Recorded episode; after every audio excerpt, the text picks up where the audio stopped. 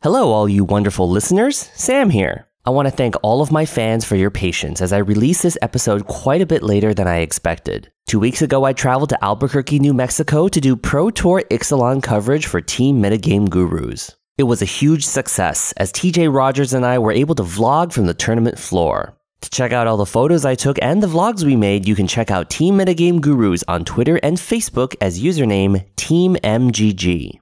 Super big congratulations to our very own John Rolfe, who came in third place. With Pro Tour coverage and the amount of raw tape that I had to edit for this episode, I wasn't able to release this episode on time. I apologize for any inconvenience this could have caused, and I appreciate everyone's support. I hope you enjoy this episode of Kitchen Table Magic with world renowned MTG collector Daniel Chang.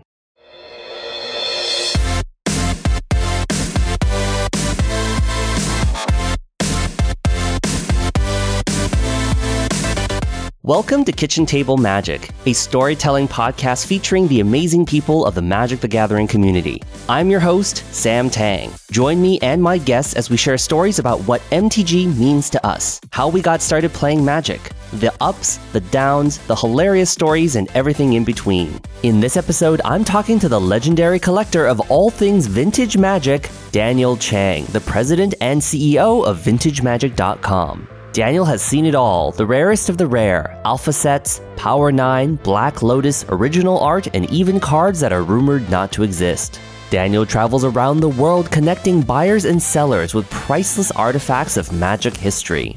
Daniel shares with us his passion for preserving the historical artifacts of Magic the Gathering and his thoughts on MTG finance. I hope you enjoy my conversation with Daniel Chang of Vintage Magic.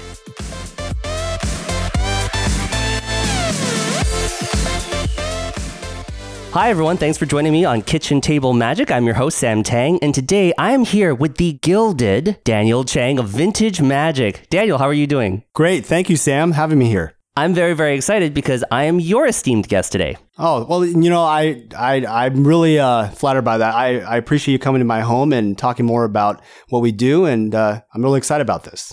This is a very rare opportunity. And for the listening audience, if you don't know who Daniel is, Daniel is the president and CEO of VintageMagic.com. And you are a high end collector and dealer of very, very rare Eternal Magic cards, as well as priceless magic art. When you say that, I, um, I always look at, you know, the past where, where I started from. And it's so funny because uh, I never thought in a million years that I would be creating a business and uh, just traveling all over the world and uh, just meeting just incredible magic artists and uh, players. Uh, I was just in Portland um, and I met Rob Alexander, a good friend of mine, and also met with uh, Patrick Hoover, uh, which is Quinn Hoover's son. And I also met with some collectors and we had a great time. But, you know, it's just exciting, isn't it? It's like you look back, I'm like, I never thought I would be selling and trading and buying and just traveling the world with Magic the Gathering. So it's incredible. It's it's really an honor to be here. That is so cool. So yeah, like Patrick Hoover, Quinton Hoover's son, and also Rob Alexander, like th- they're clearly very esteemed artists of the Magic the Gathering world. For me, when I started with Magic, was the artwork. You know, one of the, one of the stories I like to share with everybody is um, I started with Magic in 1994, and uh, I, I remember I was I went to Sammamish High School in Bellevue, Washington and I was walking down the halls and um, during lunchtime, and some of my buddies were playing uh, this card game. I, I, went in, I went in and checked it out. I was like, wait a second, what are you guys doing? And, you know, they're like, oh, we're playing this card game called Magic. Check it out. So I ended up playing, you know, and I picked up some of the cards, and instantly I was drawn to cards such as Vesuvian Doppelganger, uh, Sol Ring, and Wrath of God. So I fell in love collecting, you know, dreaming of owning uh, the Vesuvian Doppelganger, something original art. And now I was fortunate enough to uh, acquire the uh, Alpha Sketch. When I met him in 2010 early, he was the most real uh, magic artist, the most one of the most genuine artists you could ever meet. Uh, genuine people. Uh, he was honest. And um, I really love that about Quinton. So I knew instantly I was drawn and to, to meet a legend, but to be able to like travel around the world and meet these artists and just all these different personalities. I mean, it's the biggest blessing I've ever had in my life. I mean, next to, you know, being married and having two children, but you know, it's pretty much up there. So wow, yeah, that it's is- incredible. What a connection. I just love what you're saying, that emotional connection with the community, and not just about the love of the game, but the history, the art, and also the creator, the people that go into illustrating the art that has made Magic the Gathering so iconic. Ironically, I met Richard Garfield. It was so crazy. He was there testing, you know, testing his games and I heard about the myth, the legend, right? You know, I had some black lotuses that I was, uh, you know, I had in hand, just, you know, just, you know, carrying around. And Richard was so gracious. In fact, I have a video of that original meeting where he just signed uh, just a bunch of black lotuses for me. One of the cards I remember vividly, I sold a, a Beckett graded 9.5 alpha black lotus uh, for a gentleman in South Africa. Richard personalized that black lotus and on the back of the card drew a picture of a, a coffee cup. And Oh. it said, I love mana. And it's just, you know, he does that. And I finally realized after all these years of collecting and seeing stuff, he does that little uh, sketch drawing. But he's just a, an incredible, incredible guy. Daniel, was there a moment where you decided that being a high end magic collector would end up being your career? Yeah, you know, and thinking about that, I, I would say I've always had a passion for condition. That's what it comes down to. I, you know, when you use the word high end to me, I think people tend to think about money, but to me, it's about condition. It's about quality. And with quality and condition, it leads to more money. Here, here's something interesting. You know, I'm kind of a foodie. I love to travel. Um, I love to uh, experience new things. Uh, I love entertainment. And one of the things I value the most is quality and also also the you know in the case of like you know food and you know the art um, the quality of the food the technique the experience right whenever you go to a hotel or uh, you know anywhere a Grand Prix I'm obsessed with quality and condition and uh, when it comes to cards I remember when I was young I started actually with sports cards 1989 uh, Ken Griffey Jr. rookie card. There was a card called 1989 uh, Ken Griffey Jr. Donruss, and it was uh, uh, the Rated Rookie card. My uh, uncle Vic uh, took me to the store. We kept buying these cards packs and just cracked them open, and I was like intrigued about you know the stats and I just everything, and I and I literally cared a lot. I remember myself literally taking care of the condition of the cards and just like focused like crazy on just like making sure they're perfect in order. There's no damage to them. If they're damaged, I was all, you know, like I, I want to trade my friends the damaged ones a little bit. And oh, you know, this is okay, you know, whatever. I, you know, I was obsessed with that. The idea of condition and caring my, my past, the history of something, it always meant so much more to me than how much it sold for. You know, I think a lot of people think that, you know, hey, you know, this thing sells for multi multi five figures. We can go into numbers all day of the week. Things are valuable, reserve list this, buyouts. The core of something has you have to find, you have to discover what is the core of that person. And I get asked, you know, who are you? Like what do you really believe in? And I can always say that I I believe in the history and preserving the love for something and um and collecting and you know, investing and playing. I love games, you know, so I, I, I think it's really interesting how I kind of touched on some of the early beginnings of what I did into the, you know, the high end market, uh, what we see today, you know, but, um, yeah, it, it, it's evolved so much. So These collectibles, in this combination of condition and quality and rarity, these are artifacts that document the history of the game. Could you, in a nutshell, kind of explain to the listening audience what you define to be MTG finance or the collection and preservation of these historical artifacts? You know, when I say the word artifacts, and then you also mentioned MTG finance, I, I think what's really intriguing about the market we live in today is there's this uh, dynamic of like, okay, when Richard, for like, let's talk about the origin because what's really fascinating to me is what Richard Garfield thought about the game. He thought the game was going to be, hey, you got these great um, cards that you can play, create, you know, you create your own deck, and also it's collectible. You can trade with your buddies, and life's good. He never thought that this was going to go to the level that we see today. He never thought there would just be this insane amount of uh, popularity. And it's, you know, now what we have is these, the secondary market that's gone to a, you know, whole nother world. When you talk about artifact and then finance and then value and all that kind of consideration, you're talking about, to me, two different things, but two things that actually tie together very closely. Let's let's let's like kind of talk to the viewers about something that's very intriguing. Is that and people they can maybe something they can relate to is uh, maybe it's comic books or um, maybe it's um, personal to them that was an heirloom or something given to them. The personal artifacts, the personal history of your family those things are priceless. You know, those things you're not going to like sell on eBay. And the things where we talked about history of something that like of the game Magic the Gathering or maybe baseball or comic books or uh, I believe like the Superman number one sold recently for high condition for almost $3 million, something like that. The highest condition grade. The Honus Wagner T206, um, the top end copy, I think sold for almost like 8 million or something. Uh, there's this top end card selling for not hundreds of thousands of dollars, but million dollars. I don't think the people buying these historical items really care about the money aspect as much as the history. Now let's even go further. I was just in France, in Paris, at the Louvre. There were thousands of people just going through that entire museum just to see the Mona Lisa. It was like the star attraction. You would think it would be Space Mountain on a summertime to wait in hours to ride a ride and to see Mona Lisa.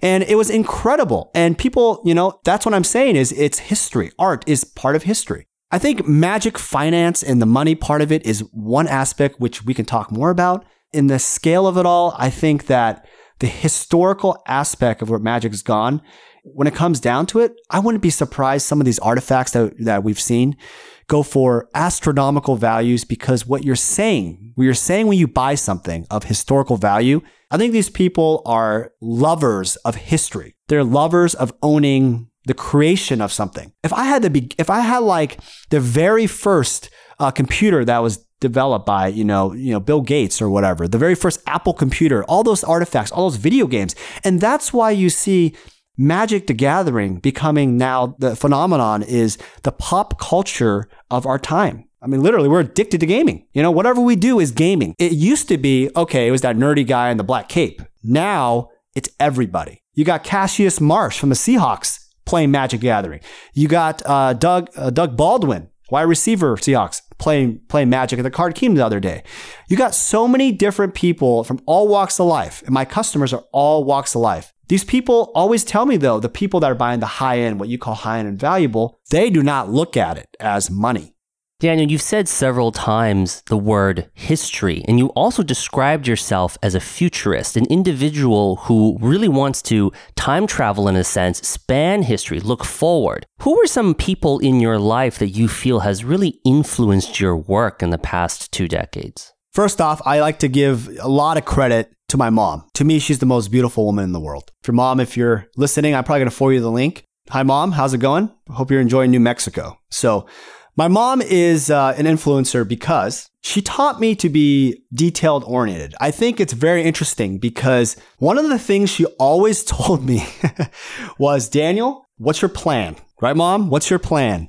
It's very interesting because I always took took that as a young young child. I was like, what, you, what the hell are you talking about? Plan, plan. I don't plan anything. I just want to play this. Uh, I just want to play Crystalis. Remember that NES game and just beat it. I want to play Final. I want to play Street Fighter and just you know you know beat this guy and just don't bother me about this. But if you want to talk about magic related stuff, you know what I really like is Peter Adkison. Huh. The CEO of uh, Magic. Have you interviewed him? For the listening audience, Peter Adkison is the former CEO of Magic the Gathering, Wizards of the Coast. Um, right now, the current CEO of Wizards of the Coast is Chris Cocks.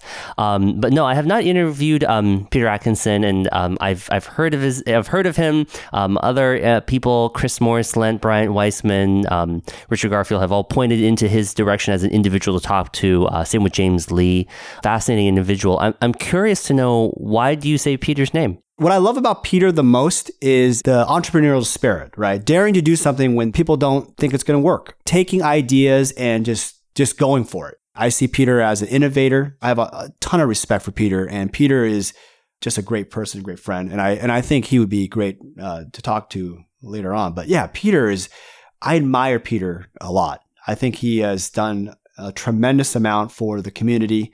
And Peter, if you're listening, you know, I, you know, seriously, I, you're a, you're an amazing guy. And I, if you ever get a chance to speak to Peter, he's one of those guys where he would literally take the time to talk to you about anything. That's what's so cool about it. A lot of people, you think, you make an assumption like, oh, very successful, doesn't have time for me. Peter has the time. Peter's a great guy.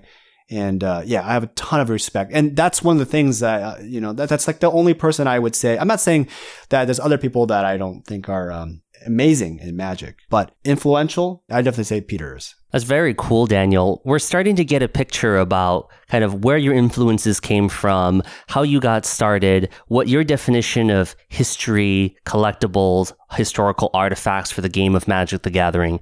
Could you share with us a little bit some of your more memorable trades? And, you know, it doesn't necessarily have to be, hey, I once traded 100 Jace the Mind Sculptors, you know, or a thousand great sharks or whatever. Tell us about, you know, and you don't have to talk about values or anything, but give the listening audience an idea about some of your favorite or more memorable deals that you've helped collectors acquire. Back in uh, uh, 2009, uh, was uh, I went to Boston. A collector who actually um, worked for Microsoft back in the day. He invited me to his house. Uh, he had, and I, I actually didn't know what to expect. I think when it comes to collections, and you know, this is 2000, 2009, you kind of you don't know what to expect, right? I walked in this dining room area. You guys, I'm not kidding. It was Florida, like not ceiling, but Florida, whatever. You know, it was packed with stuff it was insane. This guy was just like me, you know, love, had a passion for history, passion for everything. We're talking about magic art to cards, sets, boxes, original wizards letters of investing, you know, everything. There was like, you know, a couple alpha sets, beta sets, Arabian doubles of everything, unlimited, everything, everything, you know, duplicates. Um, but what really stood out and what sparked my magic art collecting was I think it was like 25 or 30 original artworks and he was in love with Drew Tucker. At that point, I was like thinking, wait, I thought all the magic art was already sold, obviously, and it's gone. So this is amazing. How do you value something like that, right? At that point, I knew nothing. This is like, we're talking like, uh, I don't know what this is worth, right? Type of thing. the art that was there was like most of every Drew Tucker art ever out there City in the Bottle, famous Dan Dan, Repentant Blacksmith, Hurr Jackal, so the Arabian Nights series.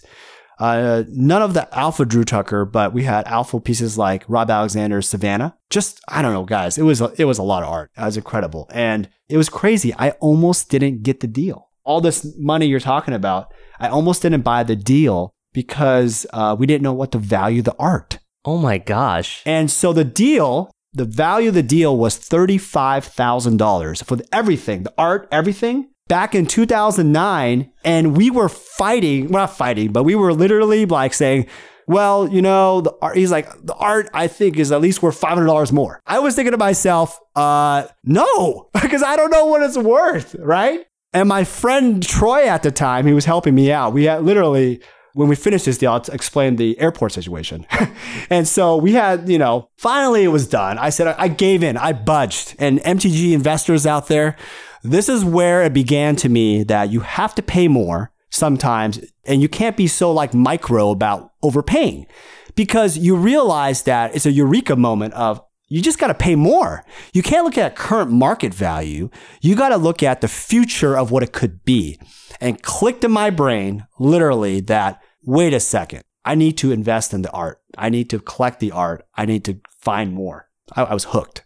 So at the air, so this airport story, we had these luggage and the art. It was stuff. I mean, imagine guys, alpha piece pieces or whatever in my backpack, barely fitting. Oh my gosh, it was ridiculous. Like I, it was, it was weird. The TSA was like, "What are you doing?" Literally, like, well, I was gonna put this inside the check-in, so I'm running out of room. I thought the, you know, the cards were more valuable. I was like, okay, I'm putting that in my carry-on, right? But art, yeah, I'll just stuff it in my backpack, and it's basically falling out. It was absolutely insane. I mean, you're talking like Arabian Nights pieces, everything you could think of. Like, it was ridiculous, this collection.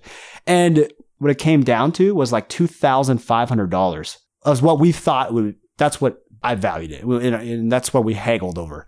But obviously, guys, come on, 2009, this was, we're talking Alpha Black Lotuses were much less.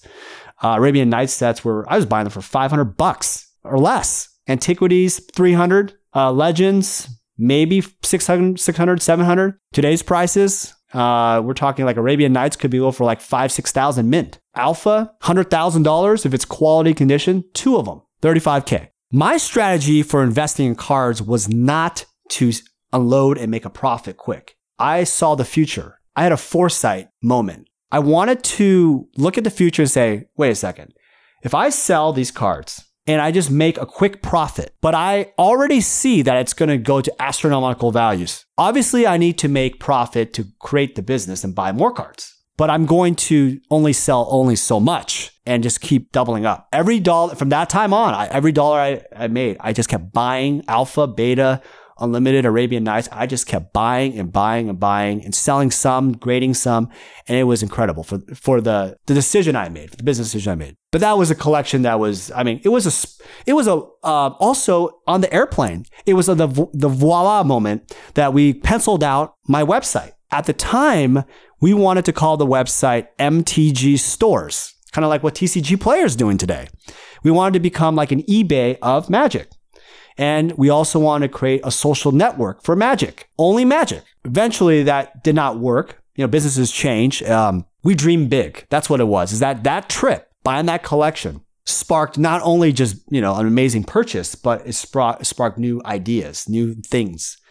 I've purchased so many random cards and deals. Um, and there's a lot of deals I can't even talk about, which is even more interesting because, you know, one of the things I think people, something they, people should know about how the secondary market works is that a lot of the bigger sales you see are not what you see on TCG Player and on eBay.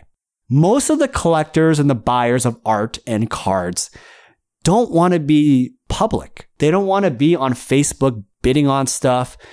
They don't want um, be on camera. They don't want that, right? So you have to respect that. And that's what I've created my business out of is that this idea of consultation. And on my website, on the services tab, I have laid it out consultation, appraisals, and consignments. So I have an appraisal program.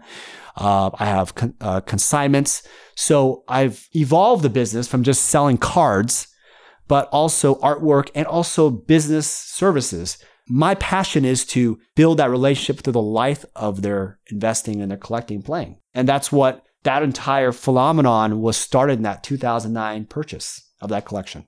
That's fascinating, Daniel, that you that you tell the story of this amazing find. I mean, you you connected with an individual who had such an amazing passion to the history of the game, and it's just I I, I was laughing so much because you were like you haggled over five hundred bucks, you know, and then you had cards that were like what worth two thousand some bucks or something, right? And then these things have ten x, twenty x, hundred x in value since two thousand and nine. You also touched on another idea because on the plane ride home, you were thinking about well, what are the implications of a business like this? What are the implications of preserving these historical artifacts for Magic the Gathering? What is the implications of becoming that go-to person for private sellers, private collectors, private investors? I mean, really treating this like history, art, and artifacts. Tell the listening audience a little bit about, you know, the difference between someone like you, someone like an eBay seller or an LGS, or someone like a backpack grinder that you would see at a, at a GP.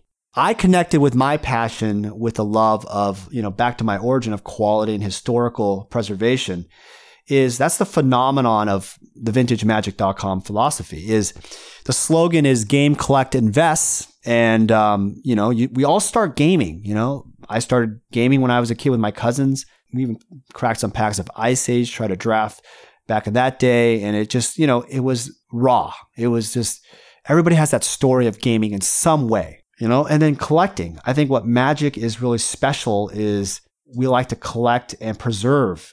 The other thing is invest. I think, you know, you talk about magic finance and pricing, and obviously when it gets to this kind of level, it's become, and we could talk about this, you know, here in a sec about how a lot of clients are taking their stock portfolio, their mutual fund portfolio, 401k, and looking at Magic the Gathering and commodities and high end collectibles as a hedge against inflation it is uh, it's kind of weird to say it. When I started this business, I didn't want to be an LGS store. I didn't like the day-to-day grind of having to, you know, my number one hate is sorting cards.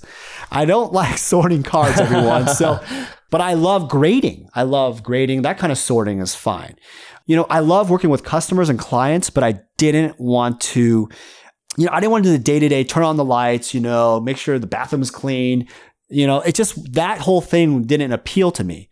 by eliminating, you know, as a business, like advice to to people that starting a business, I wouldn't, you know, I, I would eliminate what you don't want to do so you don't have the headache later on. And so if you don't enjoy that, then don't ever do it because you're always going to regret and have resentment about why you're doing this. You're mopping the floors at your game store and be like, oh my God, why the hell am I doing this? Why am I doing this? I just want to play games and talk to people, right?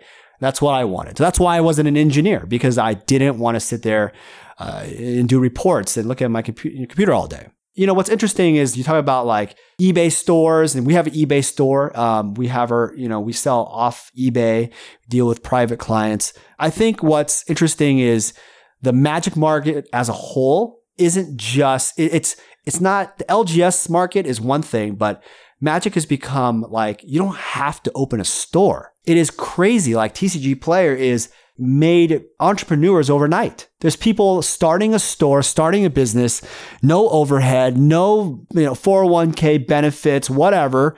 And, and it's like you can start your own business. I told myself at an early, early point in my life that I wanted to focus on the experience, the experience of high end history.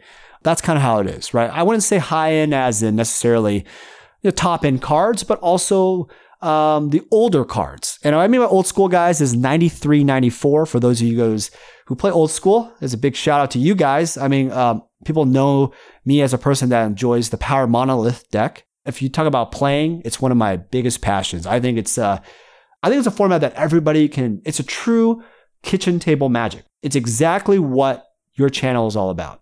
It's about cracking some packs, getting some old cards out, making a janky deck, and trying to win with Craw Giant. Daniel, you talked a lot about the history of collecting these artifacts, uh, spreading the game, sharing the game, inspiring other people, especially this next generation of Magic players to appreciate this.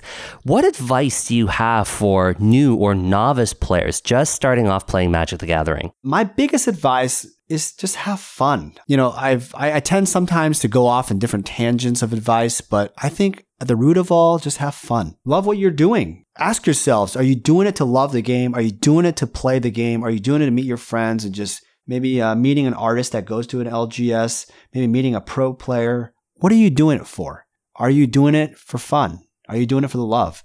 You have to have fun with whatever you do. Daniel, you have seen so much of the Magic the Gathering community. I mean, you've been around deep in the community with other people who are deep in the community. What do you think is missing right now in the Magic the Gathering community? I will, you know, there is one thing I will say about what's missing.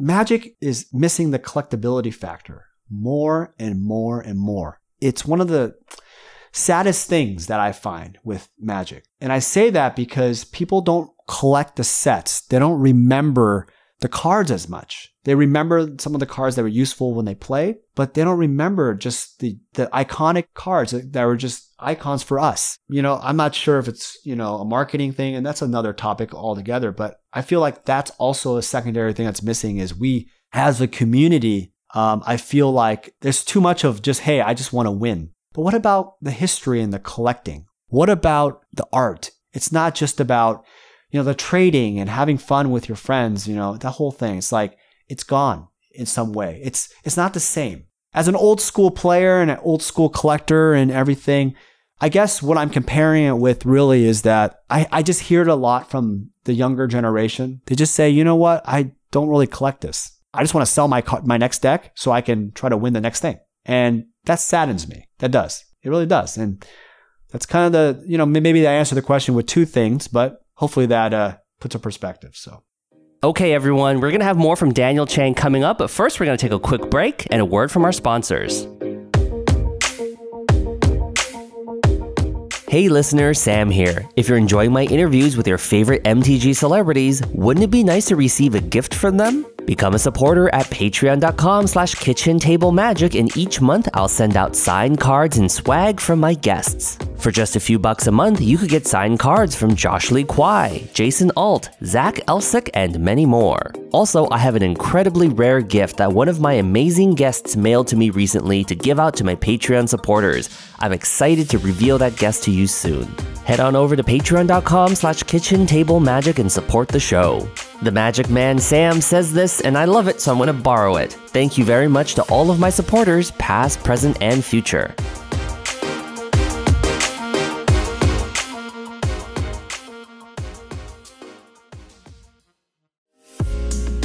This episode of Kitchen Table Magic was brought to you by Paragon City Games. The Kitchen Table Magic podcast has been all about the origins of the game and members of the community. And as a community, we've come a long way since the game first started. Apart from the kitchen table, the only other places in your local community to play Magic are at local game stores. And that's why places like Paragon City Games is so important for our community. At Paragon City Games, you'll find a spacious and clean showroom with lots of elbow room for magic events. You'll find thoughtful accessories like die-hard metal dice and handcrafted wooden boxes. You'll find a huge supply of legacy, modern, and standard staples, sealed product, and tabletop games. It's places like Paragon City Games that allow local communities to gather in. And if you can't make it there in person, please be sure to watch their weekly stream at twitch.tv slash Paragon City Games. Remember to spread the love with a like on Facebook and a follow on Twitter for Paragon City Games. They also have great online reviews, and that shows their commitment to excellent customer service for their player community. This episode of Kitchen Table Magic is brought to you by Card Kingdom. CardKingdom.com is a great place to shop for Magic the Gathering singles, sealed product, pre constructed decks, and gaming accessories. They have a huge selection of singles from the latest sets to an ever flowing supply of modern and legacy staples. Card Kingdom also loves to buy Magic cards. They'll offer you cash or in store credit for your Magic singles. And if you're new to Magic, you'll love playing any one of the 36 new pre constructed battle decks built by Card Kingdom. Sign up for Card Kingdom's email newsletter to receive coupon codes and deck techs by Magic Pro Chris Van Meter. You'll get access to Card Kingdom's private reserve, which are special deals for chase rares at significantly discounted prices. Card Kingdom has so much to offer, so I hope you'll check them out. And if you'd like to support Kitchen Table Magic when shopping at Card Kingdom, please use our affiliate link. Just go to cardkingdom.com/ktm. Okay, everyone, and we're back. Daniel, I have some rapid fire questions for you. Are you ready? I'm ready as I will be. okay, wonderful. All right, Daniel, rapid fire question number one. Of the five colors of magic white, blue, black, red, and green what's your favorite color and why? Oh, wow. Um, I actually, I actually, uh, for all you blue players, I, I don't like blue. I like green. I, I, the reason why I like green is I think I think I want to be on the side of um, the underdog, if that you know what I mean. Like it's not the most, you know, I, I don't think green is the most powerful color, but I also think it's one of the most innovative colors. So that's why. Fascinating. Okay, if you would pair green up with some other color combinations, what would they be? Uh, For old school, for example, uh, I really love uh, green, white, um, and then black. You know, Ooh, okay. Yeah, I just I just love all the uh, you know white's great for uh, the disenchants and swords, um, and some of the enchantments are so powerful and old school. I love green because you got um, some defensive stuff. Um, I love the uh, like force of nature. Um, I also love the the Serra Angel, obviously. But what's interesting with black is black is so aggressive too. It's just like it's so it's so crazy to mind twist someone. You have to have it in or demonic tutors. So I just love messing around that combination. But the problem is if you want to go competitive, you gotta some you gotta somehow splash blue sometimes. So four colors probably. but that's unfortunate, guys. I, I, I really just like green. Daniel, rapid fire question number two. If you could change something about Magic the Gathering, what would it be? Wizards, I hope you're listening to me. I, I would say back to the collectability thing that we're missing. Um, I would love it.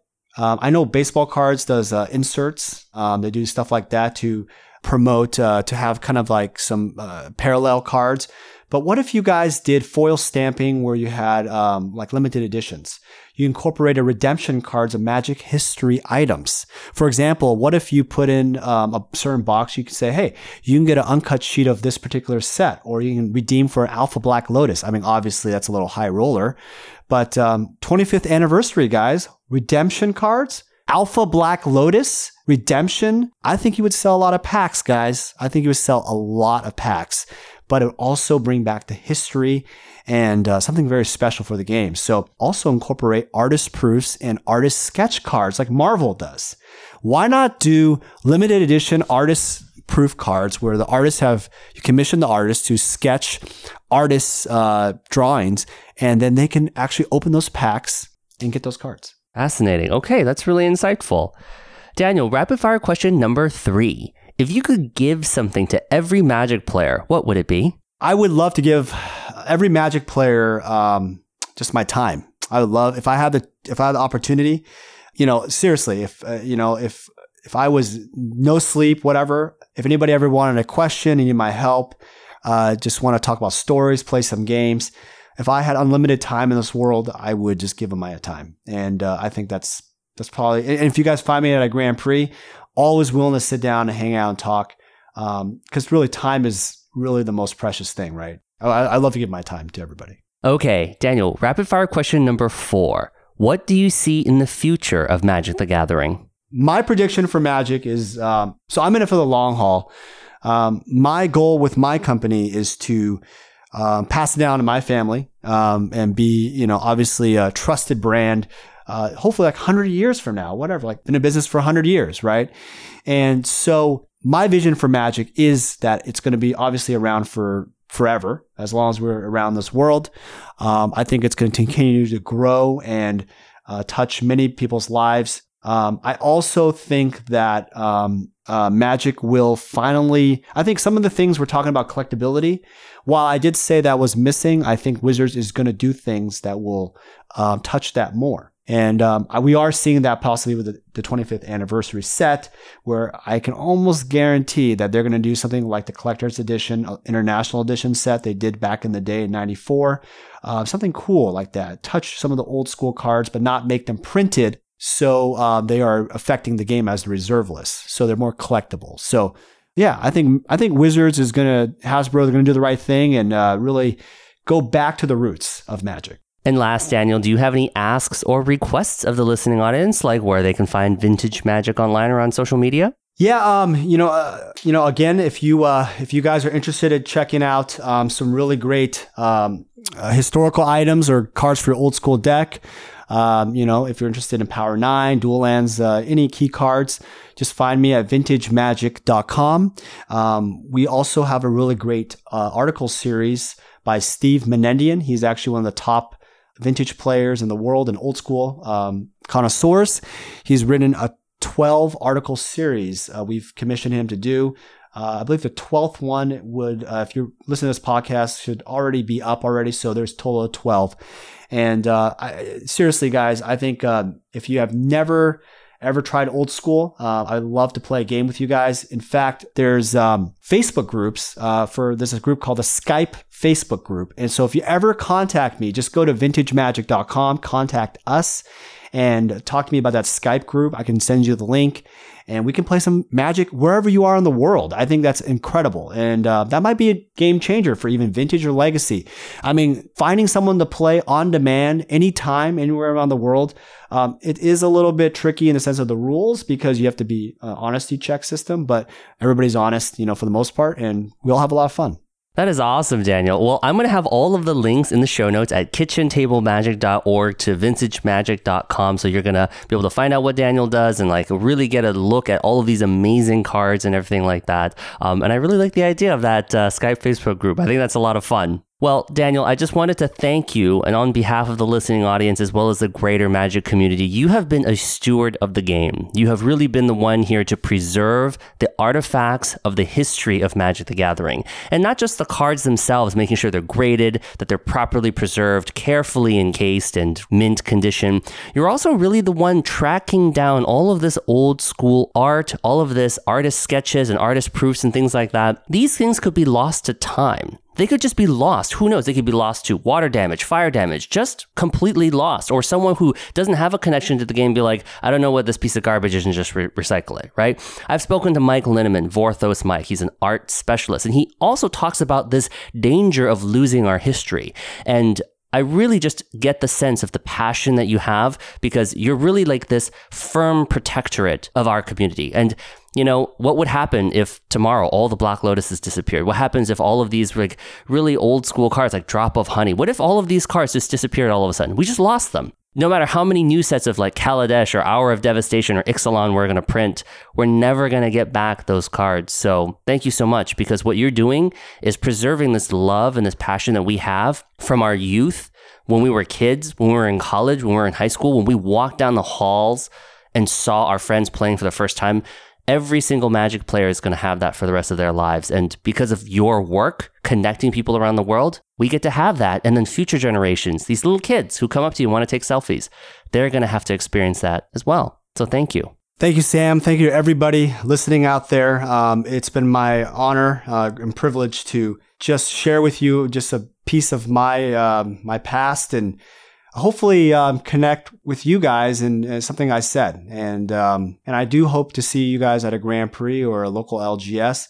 It really is the greatest honor in my life to be a part of something much greater than myself. I'm not, I'm, really nothing special if you think about it. I'm just someone who really appreciates something that's already been, you know, it's, it's already out there. You know, we all love, we always love, uh, we all love magic.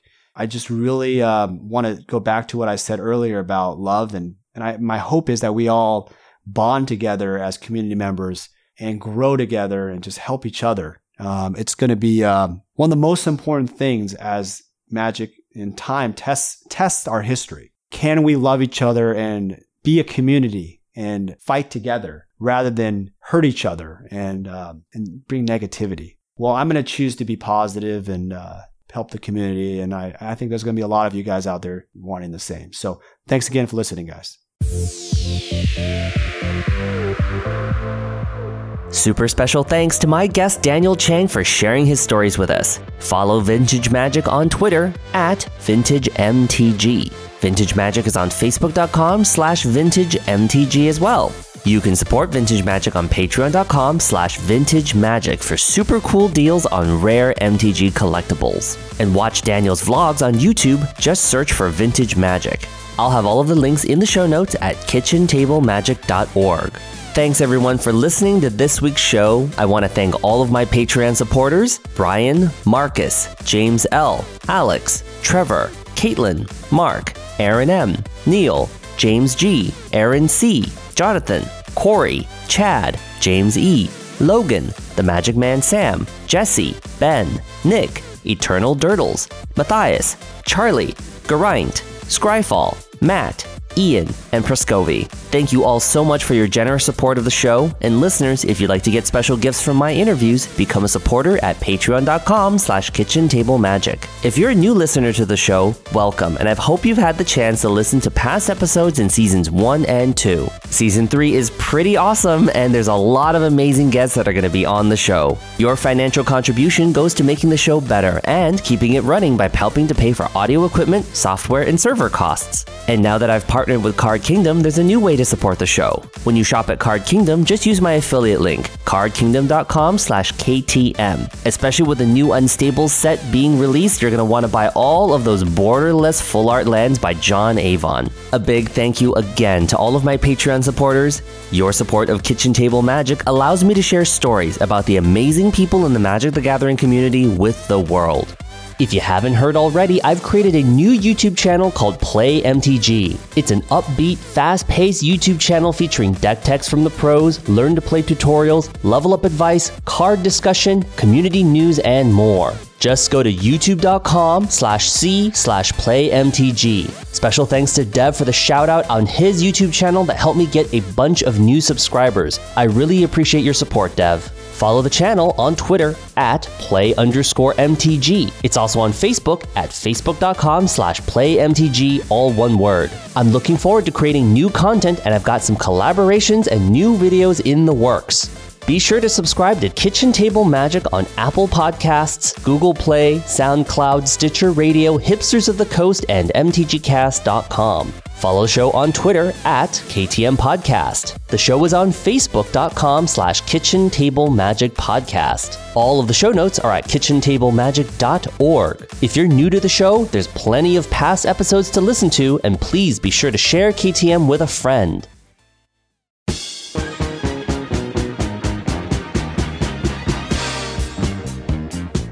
Coming up on the next episode of Kitchen Table Magic.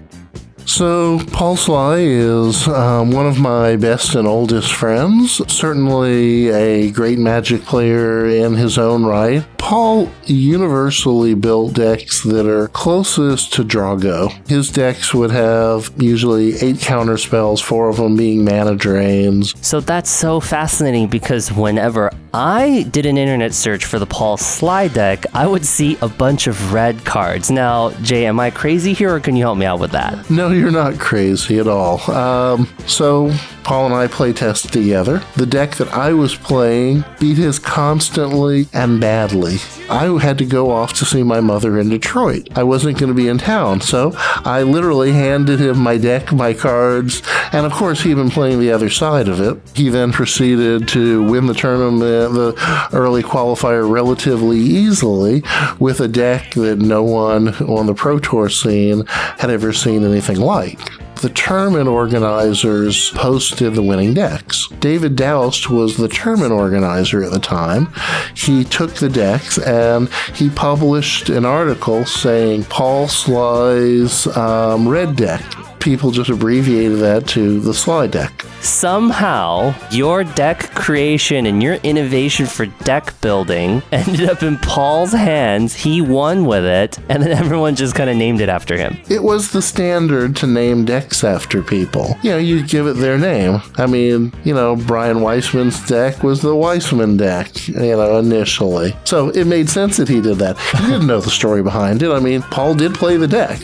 I'm talking to legendary player Jay Schneider, the creator of the first burn deck, red deck wins, and friend of Paul Sligh, whom the deck was named after, Paul Sligh Red. As we heard Jay explain, it was Jay's red creation that was finely tuned to wreck Paul, a quintessential blue player. And, as the story goes, Jay handed the red deck to Paul, who goes on to win a major tournament with it, and the rest is history. Even I was confused at first who was the grandfather of Red Deck Wins, and I attempted to reach out to Paul Sligh. After talking to Randy Buehler and Brian David Marshall, I was quickly put on the correct path and was able to get in touch with Jay Schneider. I'm not sure if the community knows this, but Jay also created the concept of the mana curve, which is an incredibly important theoretical concept. Join me and the legendary Jay Schneider as we talk about Red Deck wins, the mana curve, his role in developing the hugely successful Duels of the Planeswalkers, and more, all on the next episode of Kitchen Table Magic.